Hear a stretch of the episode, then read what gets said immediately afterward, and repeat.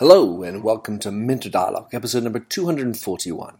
Today is Sunday, the 9th of July, 2017, and this interview is with Andy Abramson, who's CEO and founder of Comunicano, a strategic communications agency. He's also co founder of Velocity Growth, a strategic development and social market services company. And he's a contributing writer to Money Inc. and an acknowledged influencer in all things VoIP. Beyond that, Andy is long in the tooth in the Philadelphia Flyers ice hockey team lore, my favorite team, as well as an aficionado, an award winning wine producer. In this podcast, we talk about growth, communication strategies, new tech, and what it takes to be a leader.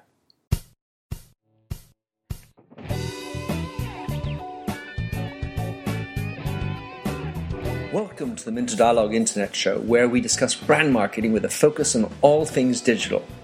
I am Minter Dial, author of TheMyndset.com. That's M Y N D S E T, where branding gets personal. You'll find the show notes on the blog for the upcoming interview. Let's cut to the quick. Enjoy the show. Hello, and welcome to the Minter Dialogue. Today, um, I met this uh, this my guest at a wonderful event called Fine Minds for Fine Wines, and uh, Andy is someone who, who tells lots of wonderful stories, and remarkably we have three very common passions. Really, I mean, top of mind passions. So, uh, speaking for myself, for those of you who know me, I am a dyed in the wool, die hard Philadelphia fan. Um, I'm also in loving tech and um, and I enjoy my wine. So Andy Abramson, you are at the pinnacle, I would say, of all three of these. Tell us how you like to describe who you are and what's your mindset. I like to tell everybody that I've never worked a day in my life because I've had fun doing everything I've ever done since I was 14 years old. Starting with the Philadelphia Wings Pro Lacrosse team, and then two years later being hired by the Philadelphia Flyers to develop a very arcane concept in 1976. Yes, that far back. I'm ancient. I'm old. I have gray hair, um, but you don't see it much. But the, the Philadelphia Flyers hired me to build a program called Hockey Central I worked with a great PR person named Cy Roseman, who passed away way too early in his life. Um, but Ed Snider, uh, who I admired from the day I started working for the Wings till the day he passed away a little over a year ago, um, had this vision of getting the kids to play hockey. And the idea was if you got kids playing hockey, they became fans, their family became fans, and that would ensure the fact that they were always as we say, butts in seats at the, the old Spectrum and now the whatever they're calling it, the Wells Fargo Center, I think, in Philadelphia. And that vision uh, I made reality for 13 years and created a program that, you know, I left almost 20 years ago, believe it or not. 25 of those programs we started from 76 to 88 still exist, like the Flyers Cup High School Hockey Championship, which, if anyone realized how hard it was to convince people to do something back then, to understand where we were going to where it is today with a $50 million endowment, with way more kids playing hockey than there were in 1976. It would be it would be mind-boggling, but that was a vision he had, and I then took that vision along with a core group of, of, of other Flyers and Spectrum executives to make it reality, and we did, and I feel proud about that. So and then I moved on and uh, did other things. But hockey is still in my blood. I just watched the, the draft and followed right. it very closely and saw my old my old friend Ron Hextall. I remember when Hex used to do hockey clinics for me um, to teach golf, kids how to play golf. One of the friendliest guys around. And he did really well in the draft. It looks he like did. so. We he, can talk. We, we can talk puck. Wheeling and dealing, wasn't he? So, how would you describe your mindset, Andy? Always asymmetrical, thinking outside the box. You know, when when you when you start working at age 14, no one ever really gives you the time of day. So you have to prove that you're not only good but great. And that all, and then when you are given opportunities like I was given with the Flyers for 13 years to break new ground every single every single week, we were doing something new and different. You, you have to look at things differently, and I, I, I talk about asymmetrical marketing as, as defined in asymmetrical warfare. You use the opposition strengths against them. Hannibal used the mountains to come down with the elephants. George Washington took the weapons away from the British and, fought, and used them their own munitions against them. And of course, one of the worst examples of asymmetrical warfare was 9/11, where uh, Osama bin Laden and uh, used our own planes and buildings to bring down our economy. In the U.S. and, and to harm life as it never had been harmed before on our homeland. So those are examples of asymmetrical warfare. When you look at asymmetrical marketing, you have to look at what the other side's doing and how you can be different. See, too many companies, too many marketers are all about me too and me also. Oh, yes, we have that. Oh, yes, we can do that too. And, oh, we can do it better. But that doesn't mean they're doing it differently. We look at clients and companies that we work with and the products and services they make. The very first question we ask is, what makes you different? And the second question we ask is, what problem are you solving? Because there's nothing worse than having a solution in search of a problem. right. So I was reading in your uh, LinkedIn profile a uh, very, really wonderful recommendation from the uh, professor emeritus at Temple, where you attended and you also teach. And he says, uh, "Well, you you are you know just full of talent, and and and the the students always leave agog." So I can just imagine, because at the end of the day, you're not academically, you know, let's say you're a classic academic, and and you come at it like your life without the training that is brought in these typical business schools. And kind of what happens in business schools is they tell you what others have done, as opposed to what you need to do to be different. Does that, does that rhyme with you? That's that's pretty true. And and Dr. Marrow was one of my first when I came back to college at 29 years of age after uh, running a lot of accounts for the Denver Nuggets in the NBA. I left the Flyers and went out to Denver with a good friend, John Gardner, who unfortunately passed away uh, again too young at 56. Uh, but he was a former pro quarterback, and as as one of his sales guys once told me at Channel 57, work for John for six months. You'll learn more about sales than you could ever learn in your life, and he was right. Um, but the team got sold, and I decided to finish my degree. And Dr. Marrow was my advisor, and um, he and another professor, Jim Shea, who was a former VP of marketing at uh, Temple University, um, were very, very good at being mentors to an adult student, which is never easy because you know we're kind of different. Plus, I was already working for Foote Cone Belding, their impact division, which is the seventh largest ad agency in the world. I was in their integrated marketing team, and um, Dr. Marrow was great because he'd been on the agency side of the world. He, he actually still runs an agency with his wife while he's in his 70s on the creative side and the writing. And he was very helpful to me at helping me get through those last, you know, two years, junior and senior year, which I ended up doing in less than I think 18 months. I did 16 months total. Um, he was extremely um, open to having a student in his class who would push him and not just do the assignments the usual way.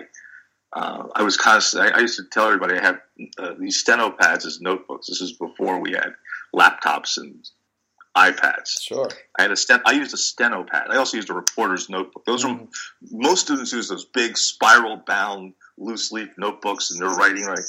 And I had this the secretary's steno pad because they were smaller, lighter, could carry them around and I had reporters' notebooks, and between the two of them was how I took my notes. But the thing that most teachers never realized in college was it was the front of the notes was my classwork, but the back of my notes was my work work. I even did this even earlier, and I would be doing my work work and not really like watching everything. I would just like take notes every once in a while, and I still got A's and B's. Hmm. And the, the key was the professors were able to educate. Our textbooks were so clear.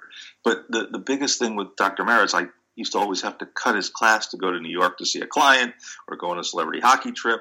And um, I made a deal with him that I would make up all my cuts after I graduated. And um, for the next 13 or no, more than that, next uh, 20 years, 23 years, I think I made up all my cuts on the final night when the university asked me to come in to represent 30 years of his students to speak about him. Mm. And that was my closing line. I said, Dr. Mara, I think I've now made my up my final cut tonight as we honor you for your greatness and leadership and advice to so many students. And he said, not according to my great book. so we have a good friendship, and um, it's great to have have your mentors still be active in your life. Superlative. So, um, Andy, you are we're also for uh, over ten years the GM of the Celebrity All Star Hockey Team. Tell us how that came about. Well, it's my good friend Tony Iacono was like a brother. Um, made a pitch to the National Hockey League in 1986, And the Flyers director of sales, Jack Betson, who's a good friend, comes back from these NHL marketing meetings. He hands me this binder and he says, Here's a way to raise money for Hockey Central, which was the Flyers Hockey Division. I said, Okay. And I looked at it I went in to see Jay Snider, Ed's son, who was then president. Jay said, You know, if you think you can make it work, make it work. I said, Well, I think I need to go watch a game and see what it's all about.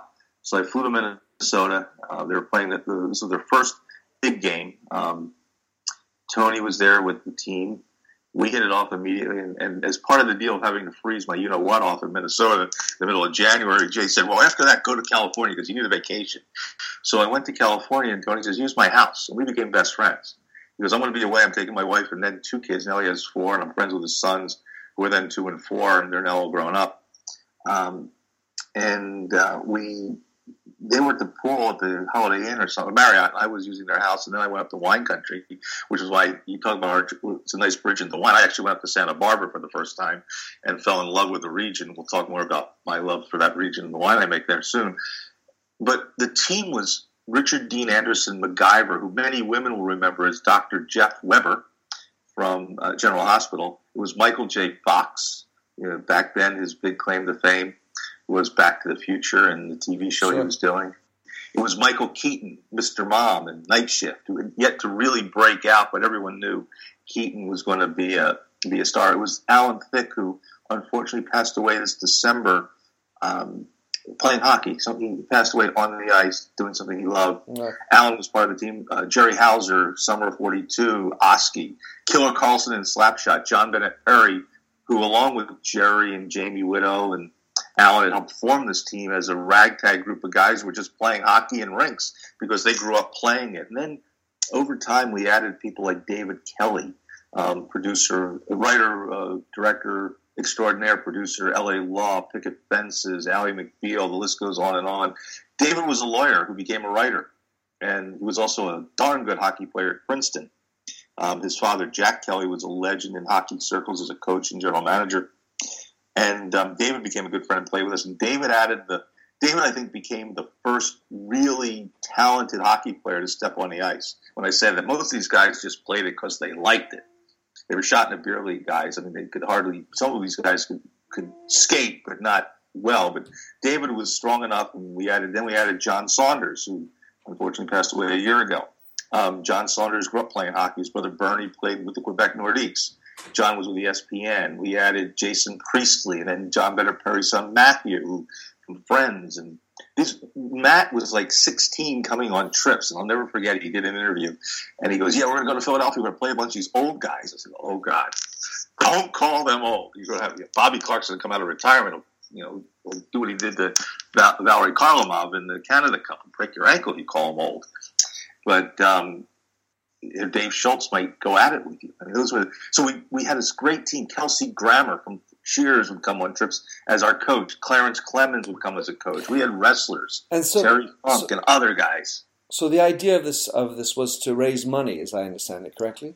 We raised about in, in the ten years that we, we that I was involved. We raised um, somewhere over six million dollars for charity, real money. Again, real money, not not this like phony money that you know people talk about. Real money into real charities, not only Hockey Central, Philadelphia Flyers organization in Iran. They completely sold out the spectrum. We had 17,000 people in the building watching the Flyers alumni play against the celebrities.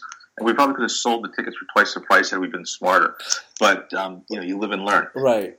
So, um, Annie, I want to get on to uh, your Comunicano business because that's uh, you've been doing that for a long time. Tell us a little bit about Comunicano, the types of clients you're working with, and and what is this working with asymmetrical marketing efforts that you you uh, talk about? Well, clients come to us because they want to they want help in three areas. One is their business strategy. Second is their marketing strategy. Third is their communication strategy. Um, we we work with two types of companies startups, or we like to say early stage, which could be anywhere from two guys in a garage with an idea to a venture backed company that has a great idea but doesn't know how to tell their story, or companies in transition. So we worked with the likes of Nokia and AT and T and AOL and BlackBerry, who know they have to make these seismic shifts. These they're, destro- they're destroyers in the ocean, and they need to turn around, but at the same time, they need a little PT boat to get to do some really things early. The, the list you just said uh, seems like a list of companies in deep doo doo, or at least Nokia, Nokia and BlackBerry, anyway. Well, Nokia, we did in 2005. We accelerated the sale of their smartphones um, by doing communications around the blogger program that we founded for them. Um, if you think about it, Nokia ended up being sold to Microsoft and made a lot of money these days. You know, Microsoft then sold it, you know, shut it down, did their own thing. Um, AT&T, we were doing their VoIP product called CallVantage, which was by far the best voice over IP product ever made. Unfortunately, they got bought by the guys from Texas who didn't have a clue. Um, the, um, AOL, we worked on a developer relations program. Again, corporate politics is never fun, but we did a lot of great stuff for them around their AIM phone line and um, getting developers involved. Uh, RIM, oh, well, you know, you really can't. Nobody could have saved RIM. They might, they might have had a good hockey team, though, RIM. they had a great team, but we had some fun doing what we did with um, Alex Saunders and his team.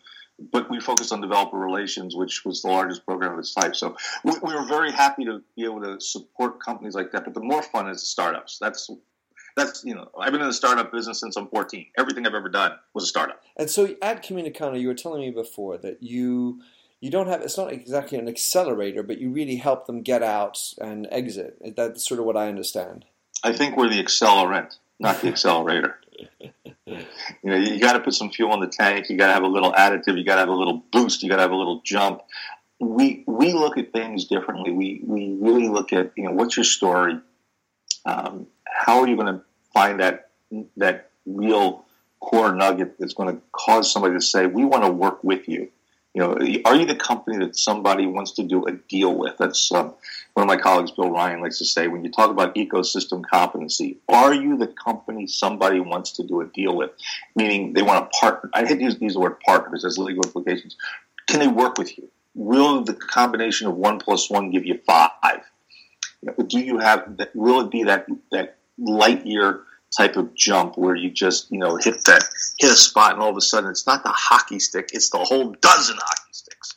So in, in when you're looking at them uh, andy you've got I, I, the three things that i'm thinking of. One is the product the second is the brand and the third is the personality of the individual or the individuals who are running the startup.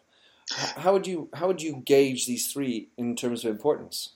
Well I don't really worry about what the product is because it always will be made better. Um, I look at the team. Again, again, my background with the Flyers, the Philadelphia Wings, the Nuggets, even at Upper Deck, it's a team.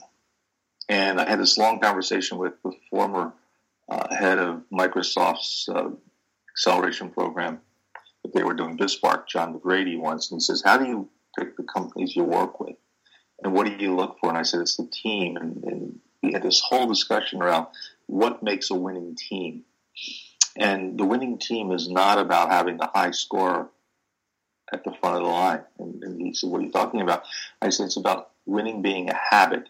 You, look for players who are on championship teams who understand what it is to win as a team, not to be a superstar who stands out in the crowd. So no individualist. You know, people say, "Oh, I was a great golfer," "I was a great tennis player." I go, "Yeah, but that's an individual sport." I was a great gymnast. Yeah, I want to know somebody who who was on a winning baseball team or a winning basketball team, winning hockey, soccer, football. Pick it, but on a team that played as a team, not a unit of people who played individually. So if you're in track and field, if you're not on the relay relay team winning you're an individual because you win and you win or you lose based on your own performance. But that relay racer wins because the team does everything right from coming out of the starting blocks to handing over the baton.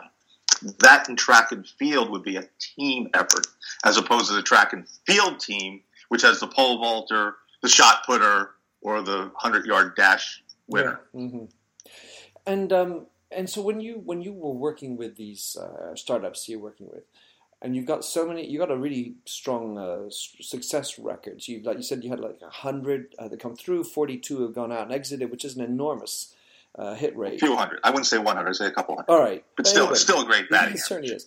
What is it that uh, you attribute that success to? What are, what's the key point for any of these startups uh, that you're looking at and working with to be successful? Timing is the product right at the right time? Is there someone who's going to buy it when you know when you start it? Uh, when we worked with StubHub, the first question I asked Colin and Jeff was, "Who's going to buy you?" And they said, "eBay or Ticketmaster." They had a clear vision of who they would ultimately be annoying so much or so valuable. They were annoying Ticketmaster. They were valuable to eBay. When it came down to the final acquisition, it was eBay because was the better fit. You, you plug their ticket resale platform right into the eBay platform. Ticketmaster, they were a big annoyance to. Um, sometimes you when you promote a company, you you pick on the, the biggest guy in the in, in, the market. You you annoy them. It's a David and Goliath type approach. We've got a bunch of Davids. It's a matter of companies get bought because you either fill a niche that somebody doesn't have, you're taking business away from somebody bigger, or you have a team that will be better at running the business than you currently have inside, or there's technology that the company has that you need. Those are the four main reasons that companies get bought. Everything else is just window dressing. You can talk about the strategic alignment and all the fits, but you know ultimately if the product doesn't exist five years later, it was because it was some IP that they had or some people. You know, look at Skype. Skype's been folded in to Microsoft to the point where it's an entirely different product than it was. It's just a brand name now. It's no longer the peer-to-peer thing it was.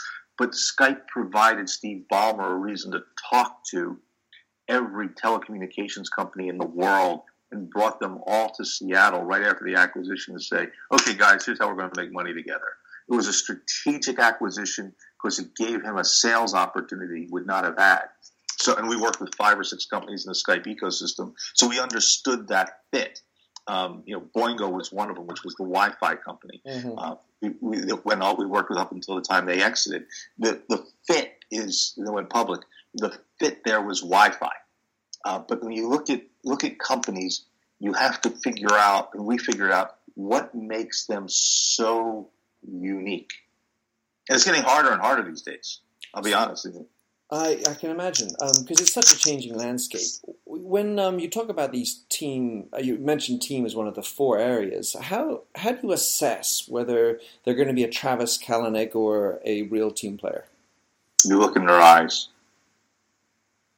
It's in their eyes. There's a fire that they have.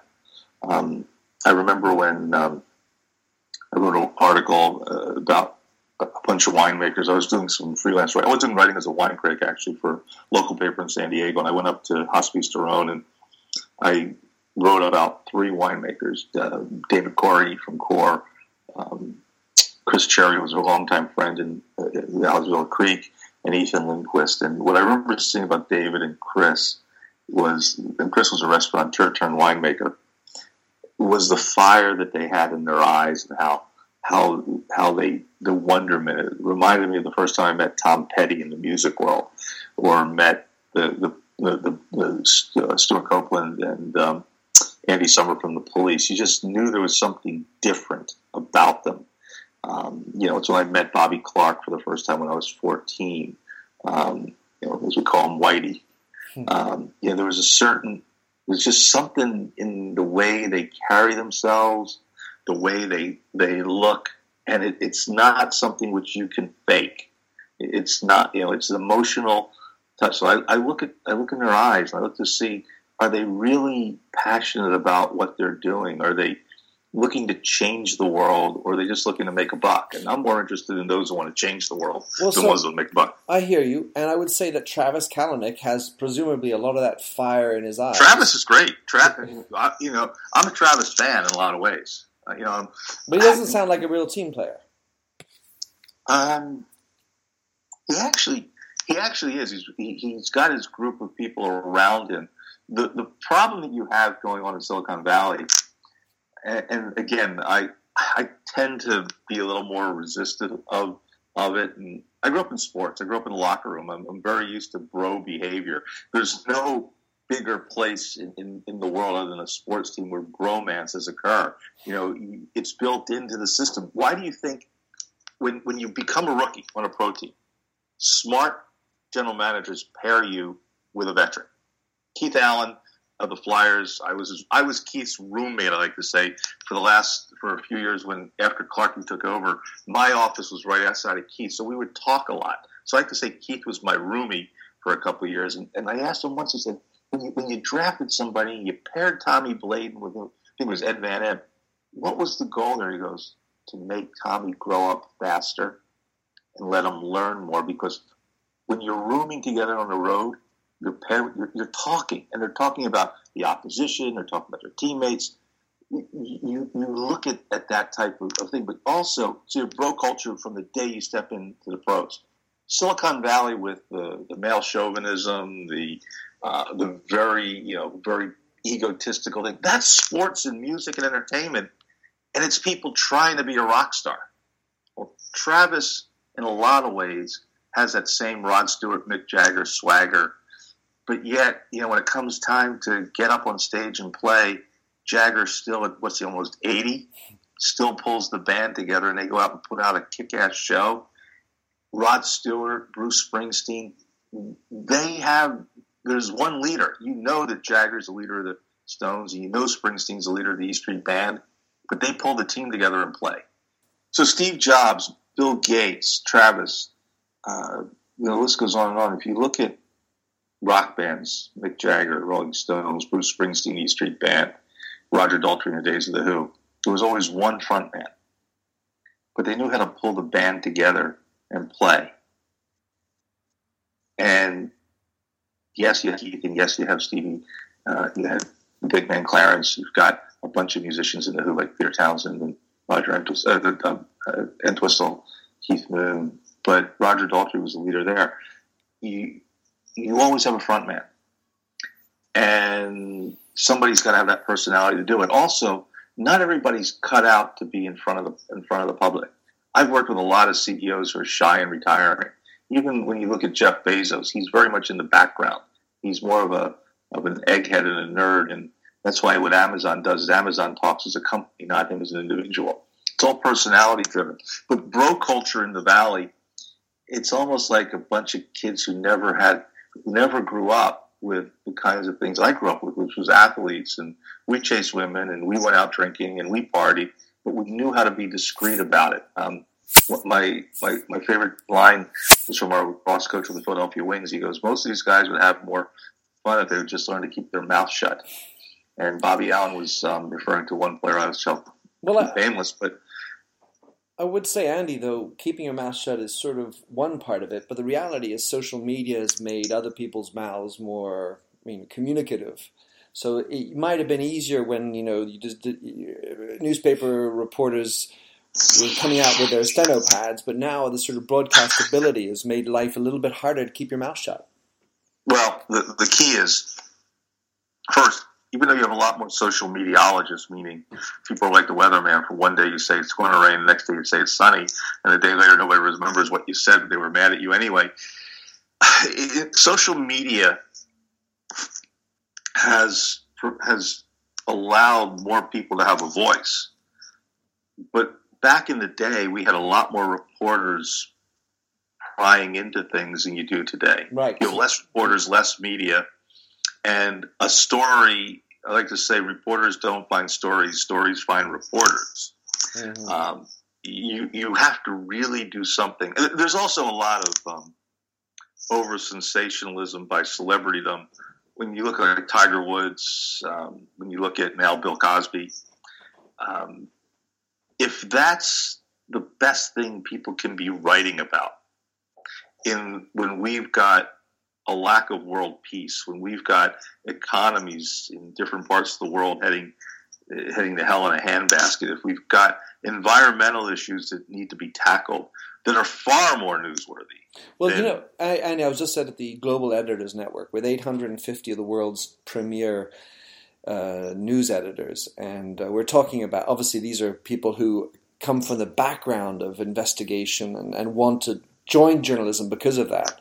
But the challenge, of course, for them is, is finding the business model where people are prepared to pay some kind of dollars for a Washington Post subscription or you know some investigative journalism. So I had I had Rod Nordland as a, my journalism professor, who went to cover two coronations of the popes, um, and then also was for, went in and investigated the Warlocks motorcycle gang was dragged by the back, dragged on a chain from the back of a motorcycle when they found out he was a reporter and lived about lived there. They didn't kill him; they just wanted to teach him a lesson. Mm. Um, he's now he's now been embedded in Iraq and Afghanistan, Pulitzer Prize winner, and um, investigative reporters like him are born, not bred. Uh, the the number of investigative reporters in the United States today is probably you know one tenth of where they were when I had 30 to 50 reporters I could talk to on a daily basis across three types of media print, radio, television.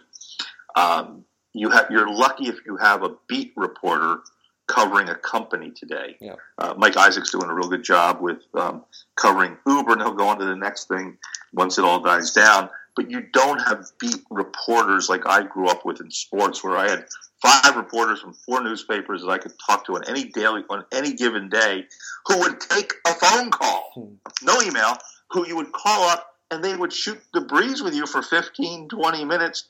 And I would talk to them about things that had nothing to do with what I was doing. You would feed them information. I'll never forget Robbie Tannenbaum turned to me when I was 14 and said, because he realized I was a source because I was close to the players. He said, Tell me what happened in the night's game. I said, Oh, the ice cream cone play. And he goes, What? I go, The ice cream cone play. I said, It works this way, but why don't we go downstairs and talk with John Grant and Jimmy Wasson, who executed the ice cream cone play tonight? And he t- I took him down at age 14, and he would come back to me every game and say, You got anything like that ice cream cone play angle for me? And I was 14, and our, my boss side goes, Robbie loves you. Of course, we also had the Jewish thing going, and mm-hmm. you know, and again, I was like the little kid brother to all these people. Mm. But reporters back then had time. There was many of them. The newsroom was full. I used to yeah. deliver press releases at 14, 15, and I would see all these guys. Out. I knew who they were by name, and they knew me. You don't have that today. No. So hey, listen, you. So you, on top of everything else, you've also been a journalist. Um, being a tech reporter, you've been a podcaster, a radio show host. What what is the one technology that turns you on these days, Andy?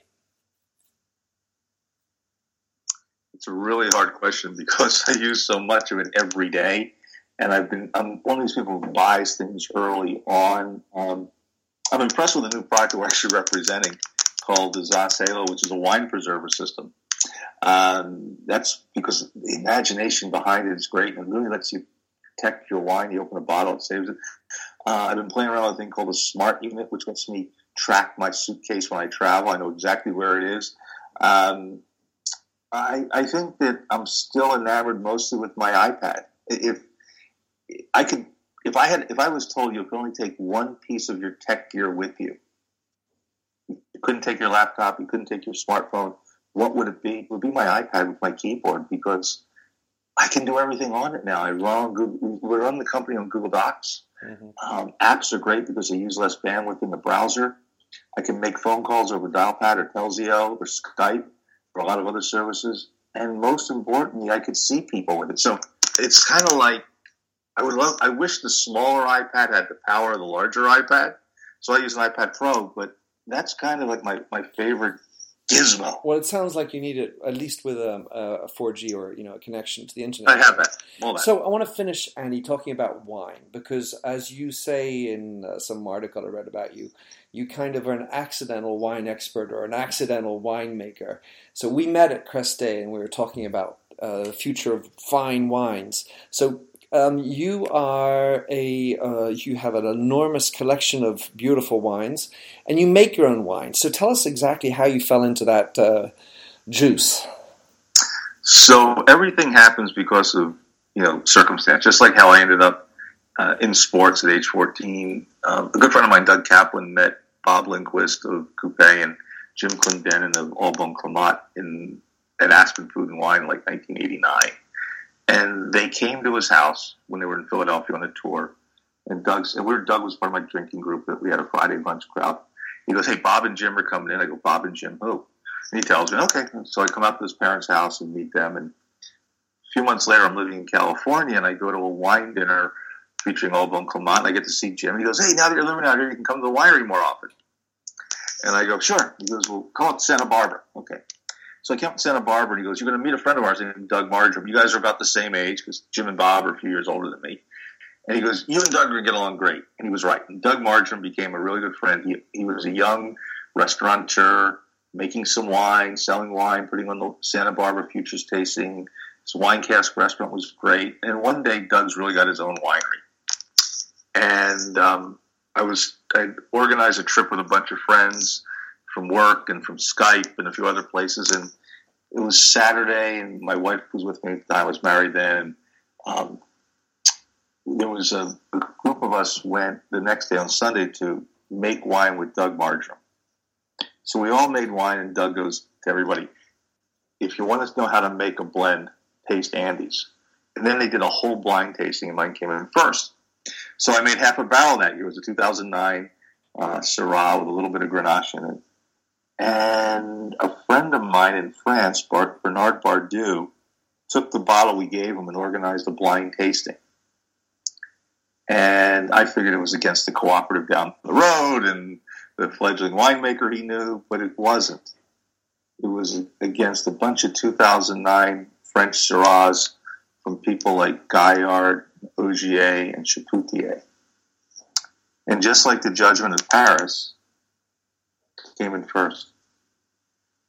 And were you there? I was. I wasn't there. I was. I, I, was not there to influence the wine hmm. or the decision. As a matter of fact, the Gaillard rep voted for the Comunicano Double A Cuvée, Comunicano Wine Company Double A Cuvée, first thinking it was the Gaillard wine. And Bernard told us the story. I was in uh, Madrid with my good friend Tatiana at the time, and I was just like blown away that here's this wine that we threw together, and, that, and actually the wine that we made that that weekend we had to make over because the juice ended up in Whole Foods wine.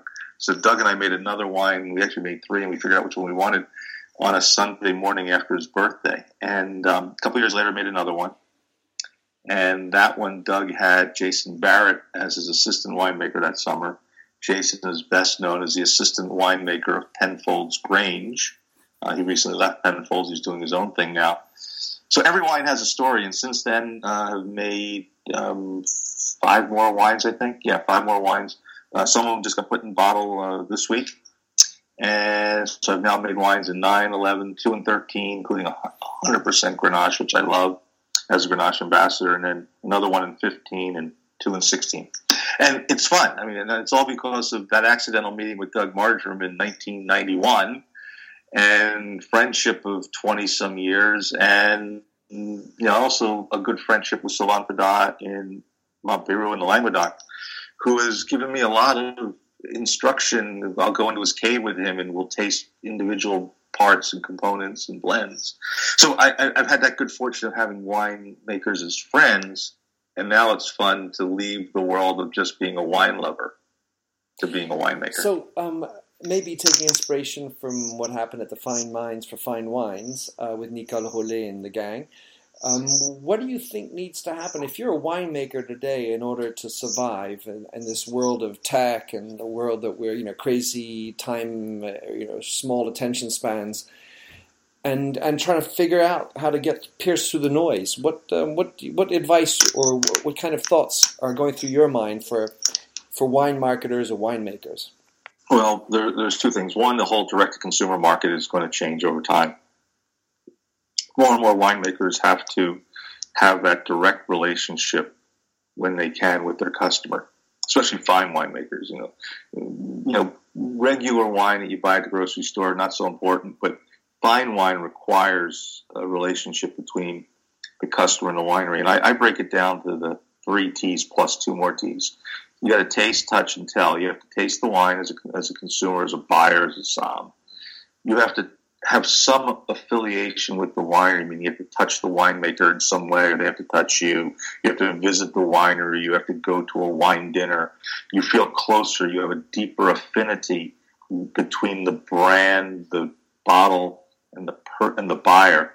And third is you have to tell a story, just like I can tell a story about the first wine that Doug and I made, where the first one ended up in Whole Foods, and we had to go back up and make another one, you know, and figure it out on a Sunday afternoon, which Sunday morning and afternoon, which we did. Um, you know, or the second one with Jason, or the third, or the fourth, or stories of you going to a winery like you went to Chêne Bleu, and you can talk about the bucolic environment, how you get the modern winery, and the wonderful family that owns it. Everybody has a story uh, around the wine, so they can tell it, and that helps propel it. Well, I've added two more T's to taste, touch, and tell, and those T's are travel and technology. Now, travel is a two-way street. The winemaker has to get out of the winery and travel. They really have to. They have to go do more more dinners and more visits. And as I was telling some winemakers this week in the Roussillon, if you don't come to the U.S. to sell your sweet Banyuls, it's not going to sell. But if you come and you put your charm behind it, it will. And the last one is technology. Technology is no longer a strange and foreign thing, whether it's social media, or using technology in the vineyard or using technology in the in the cellar or using technology to track your customers. Wineries, winemakers have to embrace technology.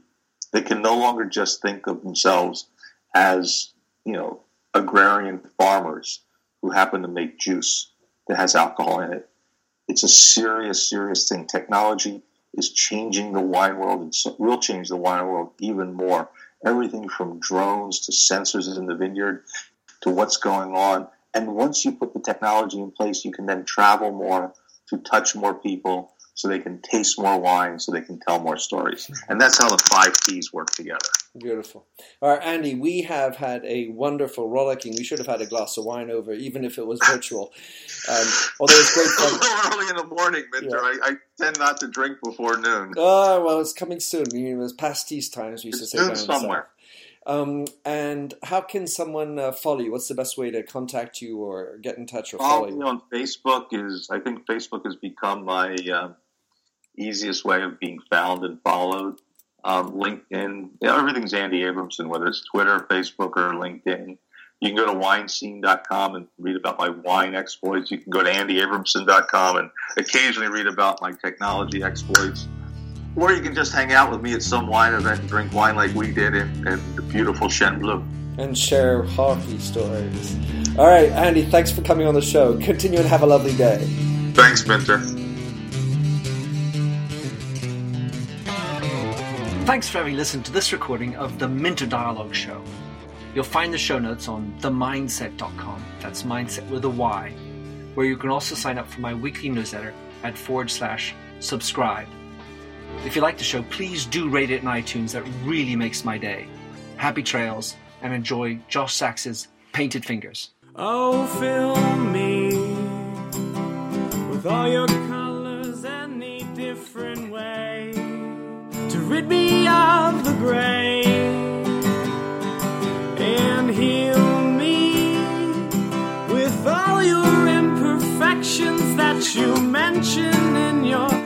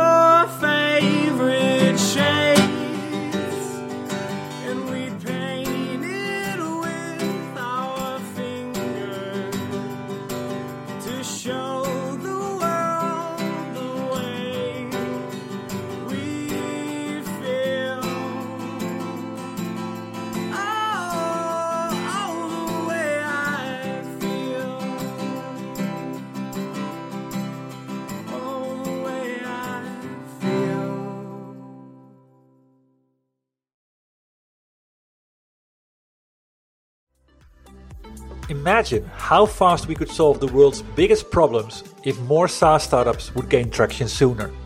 Welcome to the Tech Entrepreneur on a Mission podcast. This podcast is dedicated to sharing experiences from B2B SaaS CEOs who are going above and beyond to deliver change that is noticed. You will hear their secrets and learn what is required to build a SaaS business that the world starts talking about and keeps talking about, and how to overcome the roadblocks to do so.